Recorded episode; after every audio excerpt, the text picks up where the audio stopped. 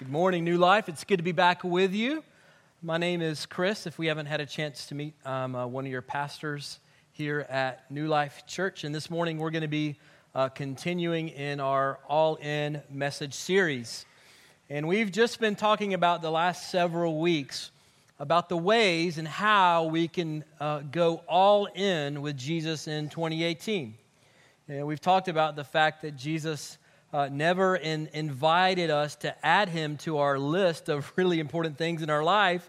He invited us to make him our lives. And so, for the last couple of weeks, uh, we've seen that the first steps in going all in with Christ are to become people of his word and a people of prayer. And so, we've, we've talked about this rhythm of word and prayer, this, this powerful connection, this relationship that we can have with our heavenly dad as we really just immerse ourselves in the truths of his word and we respond back to him speaking to us in, in prayer and how powerful and life transforming that can be in our lives and to those around us. And this morning, we're going to talk about another way that we can go all in with Jesus in 2018. And it's probably something that almost all of us really dislike and, and we, we're really just not good at it, or we think we're not good at it. And frankly, for most of us, we just avoid it altogether. And that is sharing our faith in Jesus with other people. Anybody else get a little queasy in their stomach just thinking about that? No, I'm the only sinner here. All, all right, that's that's good, right? But I think a couple of sinners out there with me. But uh, I, I, just, you know, I hear the word evangelism, and I, and I think about sharing my faith with people that I don't know, and I just almost want to throw up, you know. Now there are there are a few of you who have the gift of the evangelist, and I want you to know this morning that I hate you. I hate you. Some of you could just sit down with anybody, a stranger on the plane, and the conversation just is natural and comfortable. And you just, like a skilled craftsman, you guide it right to the gospel and you lead a lot of people to Jesus. And I would give my left arm for that. And look, I, I'm the guy, just confession time, I'm the guy who gets on a plane and I close my eyes and just pray nobody talks to me. You know, I'm like, God uh, God, please help this guy not talk to me. I don't, I just, I want to take a nap. I'm, I'm tired. And the truth of the matter is, I just, I don't like being uncomfortable. And sometimes spiritual conversations can be uncomfortable. But what if, what, if, what if they didn't have to be that way? What if there was a more natural way to introduce people to Jesus? What if, what if sharing our faith didn't have to feel like we're going to get a root canal? Now, most of us, um, most of you rather, um, probably have heard this quote that I'm about to share with you. Some of you have maybe even used it on your Facebook wall. Some of you maybe have had it on a bumper sticker at some point on your car.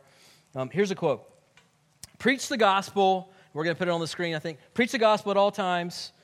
If necessary, use words.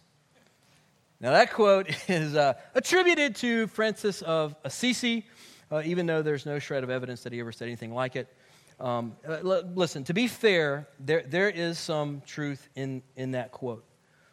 We, we should live our lives in such a way that people see that there's just intrinsically, inherently something different about our lives, that, that, that we live our lives in a, a different way. We should. We should live our lives in a different way.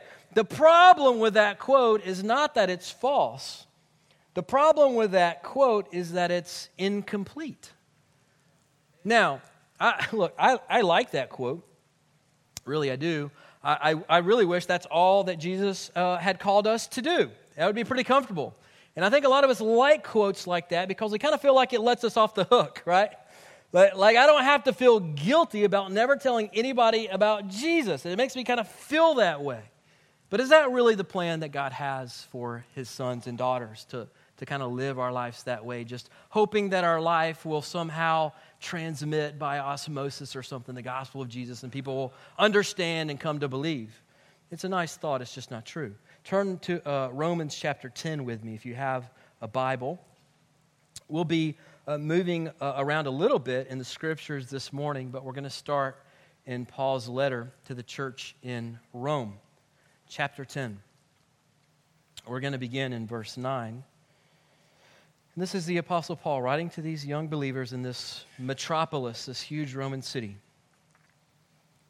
And Paul says, Because if you confess with your mouth that Jesus is Lord and believe in your heart that God raised him from the dead, you will be saved. For with the heart one believes and is justified, and with the mouth one confesses and is saved. For the scripture says, Everyone who believes in him will not be put to shame. For there's no distinction between Jew and Greek, for the same Lord is Lord of all, bestowing his riches on all who call on him. For everyone who calls on the name of the Lord will be saved. Now listen to verse 14.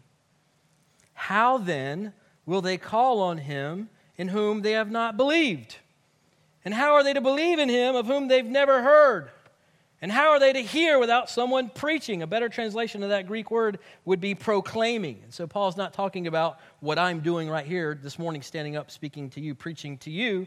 He's talking more of a proclamation, just sharing in the natural rhythm of your life. Verse 15. And how are they to preach, or proclaim rather, unless they are sent? As it is written, How beautiful are the feet of those who preach or proclaim the good news. Now, what the Apostle Paul is saying to these young believers in Rome is this there is one pathway to God, one only, and that's Jesus.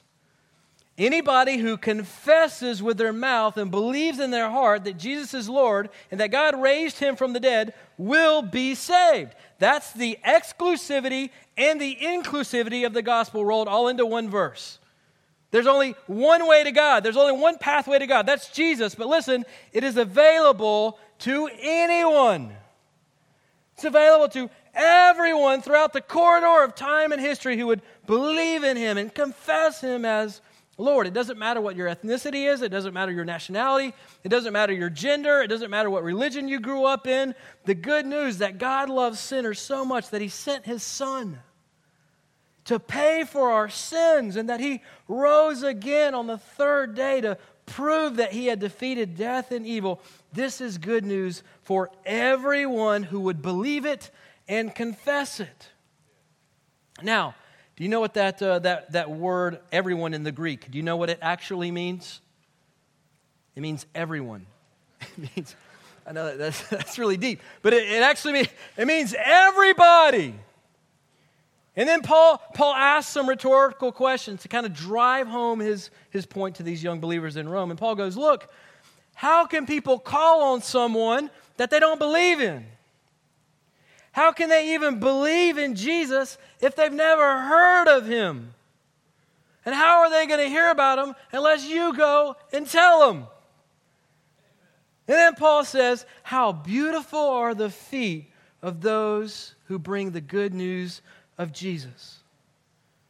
And they're beautiful because they're delivering the life giving, life saving medicine to people with the terminal illness of their own sin and separation from God. Beautiful feet, healing feet, feet bringing hope. Believer, are your feet like that this morning? Would God say of your feet that, that they're beautiful, that they bring hope? Or would he say of your life this morning that you're more like a gospel Grinch? Just hoarding the, hoarding the good news of Jesus all to yourself, just, just like a Grinch, just, just keeping it to yourself, stingy with the good news of Jesus. And Paul finishes his thought in verse 17.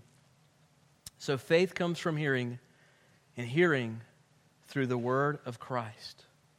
Life giving faith in Jesus comes from hearing. Hearing comes from the word of Jesus. Now, let, let me just say uh, we, we have to be careful this morning not to try to put God in a, in a box. God doesn't live in a box made by human hands. And I think as soon as we try to, try, try to craft some sort of box that we think God should live in, that we're kind of comfortable with, he, he, he shatters those boxes. And so there's a mystery, certainly, to the way that God operates, and I think that we should, we should embrace that mystery. So, can God save people apart from His Word? Can God save people apart from somebody else telling them about Jesus? Yes, He can, and He does.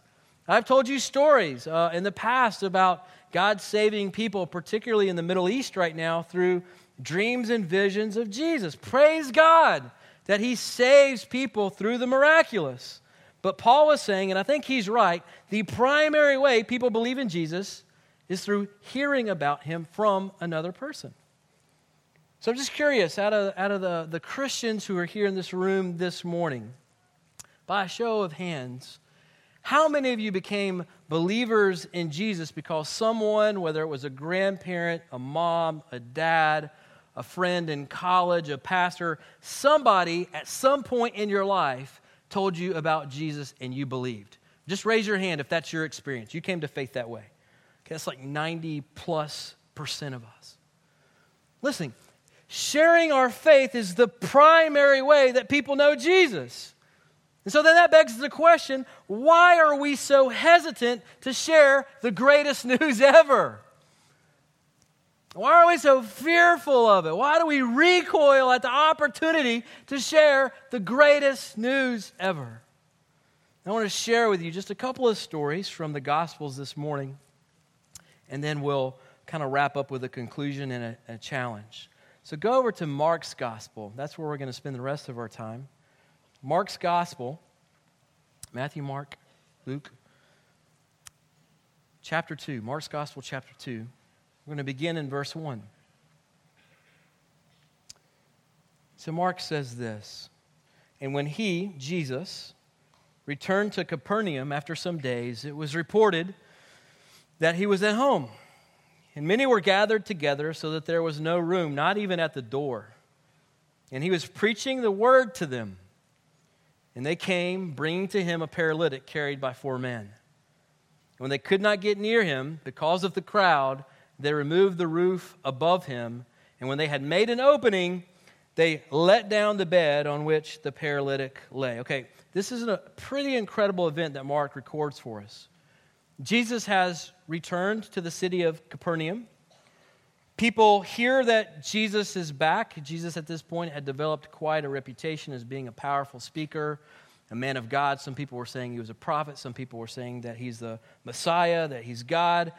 Um, he's doing these miracles. And so, everywhere Jesus went, the word would kind of spread hey, Jesus is in town this guy's in town. And so people would come out. You know, he's kind of a local celebrity of sorts at this point. And so he's back in Capernaum, and the, the crowd begins to swell around him. Jesus is probably in a home at this point. Scholars, many scholars believe he probably was in the Apostle Peter's home for this particular event. Peter had a home in Capernaum, so that's probably where he was. And Mark says that there's no room even, even at the door. So, kind of the picture that we get is that there are people kind of like just trying to peer through the windows, peek through the windows. Perhaps they're climbing up on trees beside the house, like Zacchaeus. Remember him? Just trying to trying to get a glimpse of Jesus, or just trying to hear, man, like what, what's Jesus saying in there? What's he saying? I can barely hear. What, what, what, what's going on in there? And Mark says that Jesus is he's preaching the word. So he's opening up the Old Testament scriptures and he's, and he's preaching and then all of a sudden, out of nowhere, these four guys show up with a man, a friend, presumably who's paralyzed. And they can't get to Jesus. The crowd is too big. All the doors are blocked. The windows are, are blocked. And so Mark says that they, they, they literally climb up on top of the roof and they start tearing the roof apart. Could you just imagine this scene? These guys just climbing up there, pulling this paralyzed guy up there. They just start ripping off shingles or the thatch and mud or whatever it was and then they just they just kind of lower their friend right down in front of Jesus. Clearly, these people believed that Jesus was the solution to their friend's condition. And they were willing to do whatever it took to introduce their friend, to get their friend in front of Jesus. Now, there's a lesson for us even there, isn't there? Believer, do we have the same sense of urgency in getting our friends who are far from God, who need to be healed in front of Jesus, as these four guys did? Just, ima- just imagine the scene. Just put yourself in the, in the scene here, right? Jesus is standing there, huge crowd. He's in this house, probably maybe fit between 50 and 100 people in the house, and then the crowd outside of the house. So hundreds of people, and Jesus is just bringing it, man. He's just laying out. He's preaching the crowd is hanging on his every word. And then all of a sudden, this dude just starts doo, doo, doo, doo, doo, just coming down, right? The guy's just laying there right in front of Jesus, man. What would you say? what would your reaction be? You're just bringing it. Here's this, this guy just laying there, just looking at you right now, right? Now, that would be pretty astonishing, wouldn't it? What's Jesus going to say? Is Jesus going to say, hello, good morning, scoot over so I can see the crowd? Is he going to go, security, please, please remove the elevator man from, from, my, from my presence so I can start preaching again? Verse 5, what's he going to do? What's he going to say? When Jesus saw their faith, he said to the paralytic, Son, your sins are forgiven. Now, Jesus looks up, he sees the four friends, he sees the hole in the roof. He looks down at the paralyzed guy, and he says to him, Son, your sins are forgiving. Now, that is a surprising response, isn't it? Because his friends brought him there for one purpose, presumably, and that's so that he would be physically healed. That probably is what the crowd is expecting. Hey, this Jesus guy, he's got this power from God. He's healing people, all this stuff. He's probably going to heal this guy right there. That's not what he ha- That's not what he says. That's not what happens. They're probably the crowd's probably disappointed. But hear this Jesus was teaching him and the crowd and us today that our greatest need is not physical. Our greatest need is not physical healing. It's not financial. It's none of that stuff that we tend to think is so important. He was teaching us that this guy's greatest need and our greatest need is that our sins are forgiven that we're made right with God. And Jesus is the only one who can do that for you or for anybody else. This is astonishing what Jesus has just said here. Let's pick it up in verse 6. Let's see the reaction. Now, some of the scribes, this kind of like the religious people of the day, were sitting there questioning in their hearts, why does this man speak like that? He's blaspheming. Who can forgive sins but God alone. So these religious leaders, man, they're, they're ticked off. I mean, they're, they, they've got themselves worked up into a, a soapy lather of anger and frustration, and they're just asking the question, man, who does this guy think he is? This is blasphemy. Only God can forgive sins. Of course, they were, they were right. Only God can forgive sins. But they missed that Jesus was forgiving sins precisely because he was and is God. They totally miss it. And so they're sitting there in their little religious holy huddle, fuming mad. Let's pick it up in verse 8. Immediately, Jesus, perceiving in his spirit that they thus questioned within themselves, said to them, Why do you question these things in your hearts?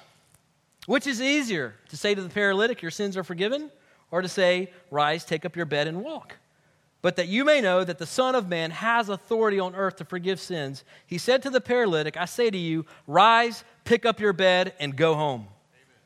And he rose and immediately picked up his bed, and he went out before all of them, so that they were all amazed and glorifying God, saying, We never saw anything like this.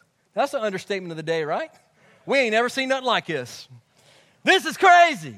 That paralyzed dude laying on the floor. We know he's paralyzed. We've seen him for years paralyzed. Jesus just told him to get up. The dude got up, grabbed his bed, and walked home. We've never seen nothing like this. And Jesus says, you listen, you think it's easier for me to forgive sins than to heal somebody? Watch this. Son, rise up, take your bed, and go home. The guy gets up, and the crowd is just amazed. Mark says that they start to praise God and say, We've never seen anything like this. That's right, you've never seen anything like that because you have just encountered Jesus. God in human flesh. And He's a game changer. He changes everything. And I think we can learn a lot from these four friends bringing their paralytic friend to Jesus. The first lesson for those of us who are believers in the room is this get people in front of Jesus. Get people in front of Jesus. Get your friends, get your relatives, get your coworkers, expose them to Jesus. Amen. Do whatever it takes, short of falling into sin and destruction yourself. So, in other words, we're not saying, hey, go do heroin with the heroin addict. Don't fall into destruction yourself. But if you have to climb up a roof and tear off some shingles and look like a fool in the process, do whatever it takes. As Paul said in Romans 10 how are they going to hear if nobody tells them? How are they going to hear? How are they going to believe if you don't go and tell them? How are they going to be healed at the heart level unless we are willing to pay the price? Unless we're willing to make the investment to have coffee, to invite them to church, to go fishing with them, to do whatever it takes to get them in front of Jesus, to tell them about the hope that they can have in Jesus. Mark tells another story right after this one. We don't have time to read it, and so I'm going to summarize it for you. Jesus is walking by the sea. Perhaps the very next day after he heals this paralyzed guy and forgives his sins, maybe it was a week later, we don't know, but sometime soon after, he's walking by the sea and the crowd swells again. Everywhere Jesus goes, the crowds are just mesmerized by his teaching and by the power with which he lives. And they're following him around, and Jesus is teaching them as he walks. And as he's walking and teaching, he comes upon this tax collector's booth with a man, a tax collector named Levi, sitting there. Now, we've talked about before in the past how despised, how completely despised tax collectors were in this culture. They were considered sellouts because they were sellouts to the occupying Roman Empire. They would rob their own Jewish countrymen to line their own pockets with wealth. So they, I mean, these people, these tax collectors were just considered dogs in their society. I mean, you would just assume spit on one, then, then look at one. That's how hated they were in this society. And Jesus comes upon this tax booth with this hated man named Levi, and he looks down at this guy and he says something to him that would have absolutely stunned this crowd. Don't you love that about Jesus? You don't ever know what's about to come out of his mouth.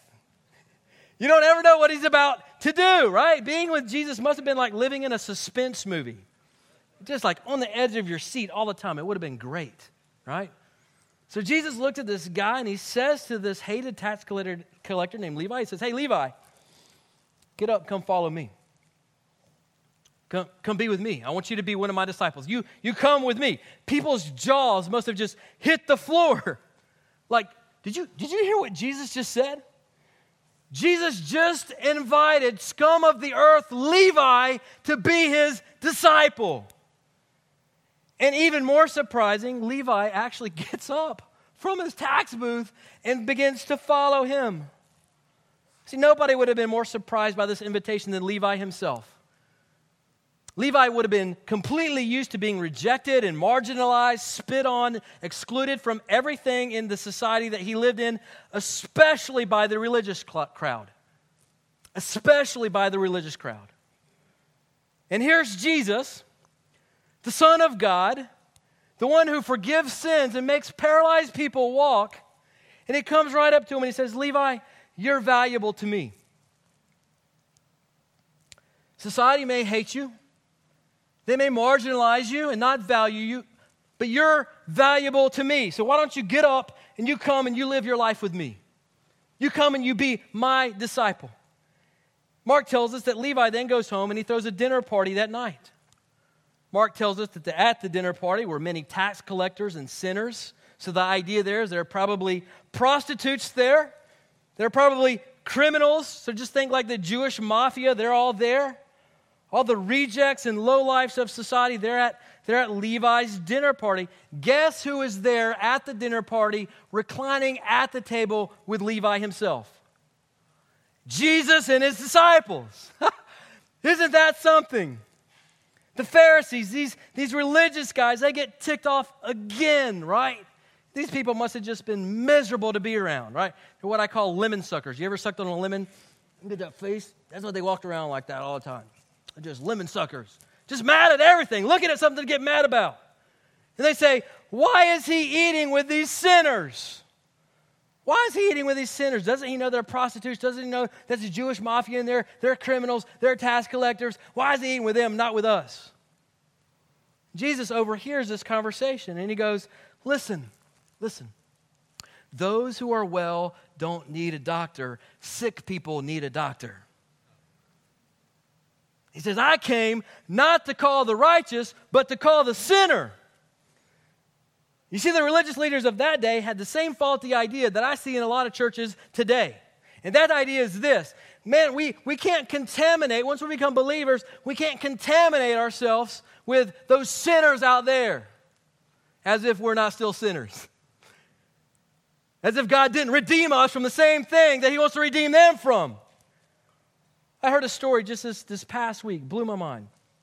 Uh, church here in, in Asheville who asked a man, a guest, not to come back to their church because he had tattoos on his arm. Can you believe that? Can you believe that? Church, that's not Christ like, that's stupidity. That's satanic. And by the way, when Jesus said that he came for the sinner, for the, for the sick, that's every single one of us. Whether we realize it, confess it, or not. The only person who he won't help is the self righteous person who says, I don't need Jesus. I don't need Jesus. I'm a good enough person by myself. When I stand before my Creator one day on that great judgment day, I'm good enough to stand on my own merits and my own works. I'm a good person. I don't need Jesus. Maybe you need him. I don't need him. So if you're self righteous and you reject Jesus, He's not going to force you to love Him. He's not going to force you to follow Him. He came for the sick. And that's every single one of us. We're, we're all heart sick, sin sick, broken. We need a Savior to come and forgive us and put our lives back together. I love this quote by uh, Tim Chester. Uh, Chester's the author of a book called A Meal with Jesus. Listen to what Chester says. He says, When Jesus eats with Levi, the message is clear. Jesus has come for losers. Jesus has come for people on the margins. Jesus has come for people who feel left out. Jesus has come for people who have made a mess of their lives. Can anybody relate to that? I can. Jesus has come for ordinary people, the people who do not make it into the history books. Jesus has come for you. Friend, understand this this morning. Jesus has come for you. Can you just imagine what these, these tax collectors and prostitutes and criminals, these, these thugs, you, can you just imagine what they were thinking when they heard Jesus say this? Like, whoa, whoa, whoa, whoa. Wait a minute.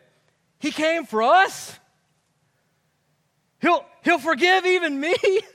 Are you telling me there's hope for us too?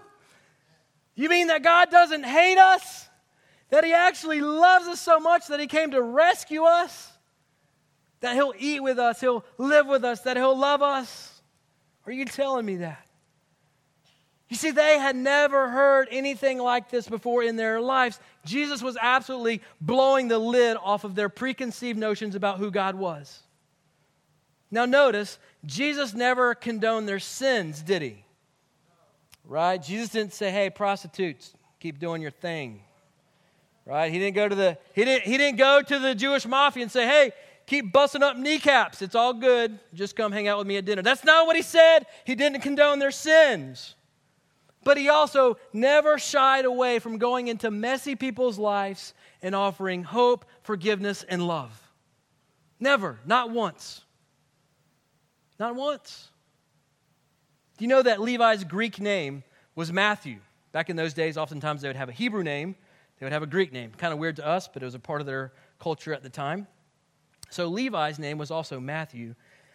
The same Matthew, scholars believe, that wrote the Gospel of Matthew, the first book in our New Testament. This guy's life was completely revolutionized by Jesus. And here's the truth that we can't miss in all of this, church Jesus can change everybody, Amen. He can change anybody. If he can take a tax collector and turn him into an apostle who writes a gospel, if he can turn a murderer like the apostle Paul into a man that just exhausted his life in God's kingdom, nobody is out of the reach or grasp of God. Nobody. Nobody. Nobody. In church, just like, just like the friends of the paralyzed man, just like Jesus himself, our call is to go to them. Our call is to go to them. And church, hear me, this is our, this is our third and final truth. We have to be where people are. We have to be where the people are. If we're going to introduce them, get them in front of Jesus, we have to be in their lives in order to love them like Jesus and then tell them why we're loving them the way that we love them. And that last part is important, lest they believe that we're just great people. because we're not, right? We've been loved by a great God. And we're living our lives as an overflow of that love. Listen, one reason that we don't plan a gazillion events here at New Life, the reason that we don't have events every Sunday night and Wednesday night every single week is not because we're lazy. It's because we want to leave enough margin in your life to do what Jesus actually told you to do to go where people are, to go to the neighborhood cookout, to have your neighbors over for, for meals, to go to the park. Go where the people are. Don't be one of those weird Christians that only steps foot out of your house to go to a Bible study or a prayer meeting. Be friendly. Invite people into your life. Invite them into the natural rhythms of your life with the purpose of exposing them to Jesus. And again, not in a weird way. You don't have to go up to your neighbor and say, Hey, brother, I'd like to have thee over to dinner to expose thee to the gospel so thou, that thou might believest and not burneth in helleth forevereth. Don't be weird like that. All right? We're going to be weird enough just because we believe in God and we believe in a guy who died 2,000 years ago and rose from the dead. Don't add the weird religious junk to it. Don't be weird about it. Just get into people's lives and talk about what you value. Talk about how Jesus has changed your life. Talk about how he's transformed your marriage, what he's done in your kids' life. Talk about what's important to you. Now, last time I looked this up, it's been a couple years, maybe different now. Probably not, though. Last time I looked it up, over 80% of Buncombe County, that's our county, right? That's Asheville, that's where we live. Over 80% of Buncombe County is unchurched. Unchurched. They never go to church, they don't have a church family. I think we safely can assume that the vast majority of those people, the vast majority, not all, but the vast majority of those people are far from God.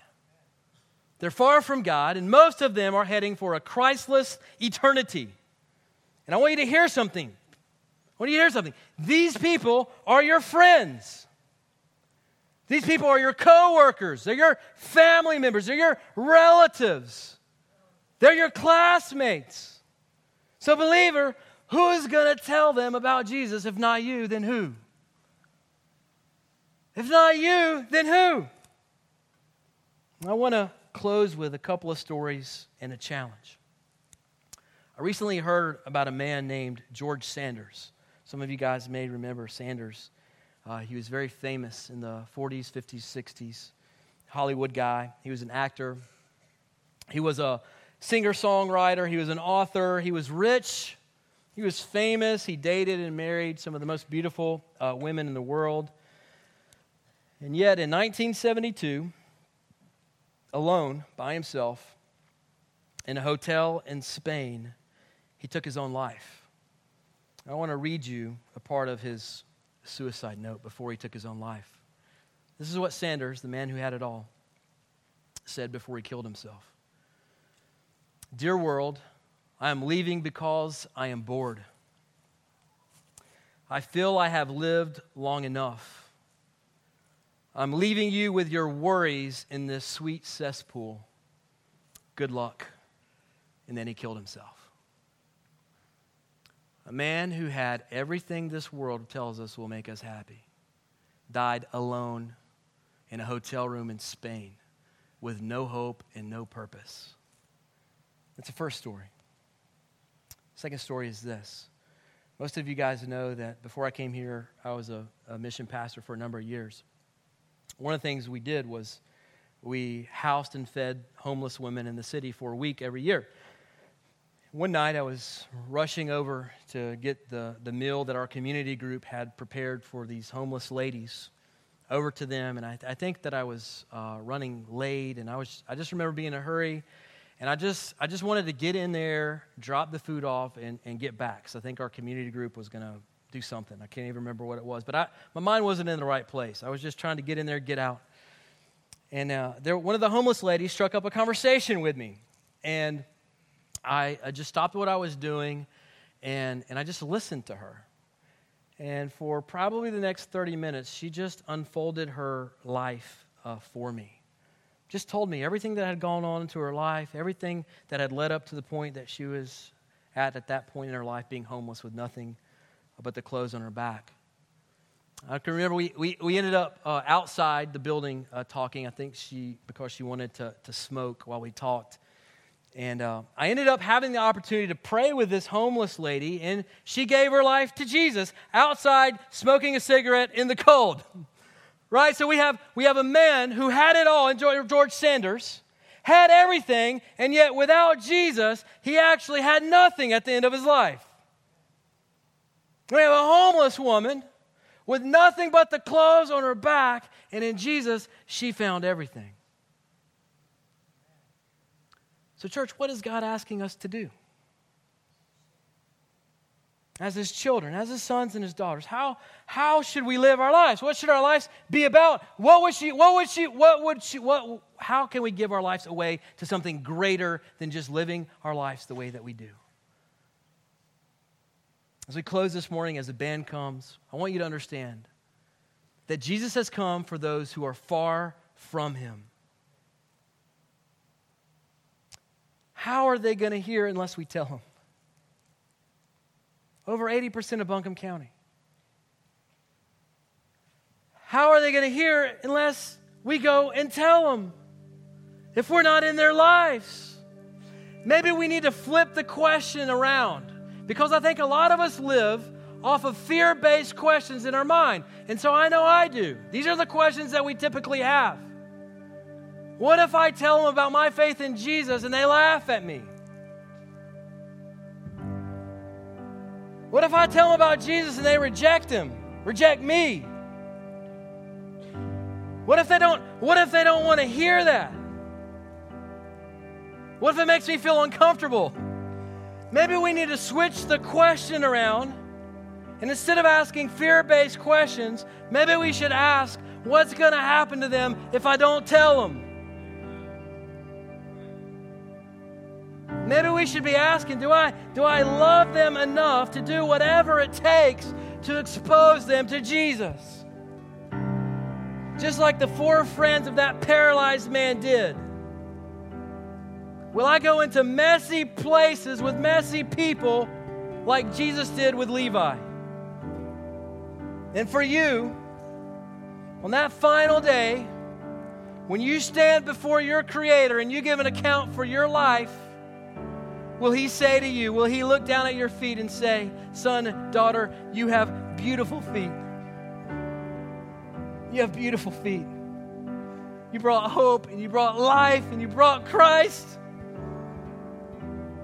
Or will He look at you and say, You lived your life like a gospel Grinch, like a hoarder, like a hoarder of the good news? Of the medicine that could save your friends' souls for eternity. What's he going to say to us, believer? Friend, you have beautiful feet, or you are a hoarder of the good news. So here's my challenge to you this morning for those of you who are here and you're Christians, you're already followers of Christ. I want to ask you to commit to exposing three people to Jesus this year. Three people, not 300, not 3,000. You can do three. Whether that's by just sharing your story about how Jesus has changed your life, or whether that's by inviting them here so they can hear about Christ here. The point is, you're going to commit to exposing three people to Jesus this year. So, right now, in the silence of your own heart and mind, I want to just invite you to bow your heads for a minute. We're just going to do this for one minute. You should have gotten a bulletin when you came in. I'm going to ask you to grab that bulletin. So if you got one, grab it now. All right, we're going to do a little exercise. I want you to pray for one minute, and I want you to ask God to give you three people currently in your life. Could be friends, relatives, coworkers. And you're going to commit to doing whatever it takes, just like the friends of the paralytic, to get them in front of Jesus this year. You pray right now, just one minute, write three names down, and then we'll close.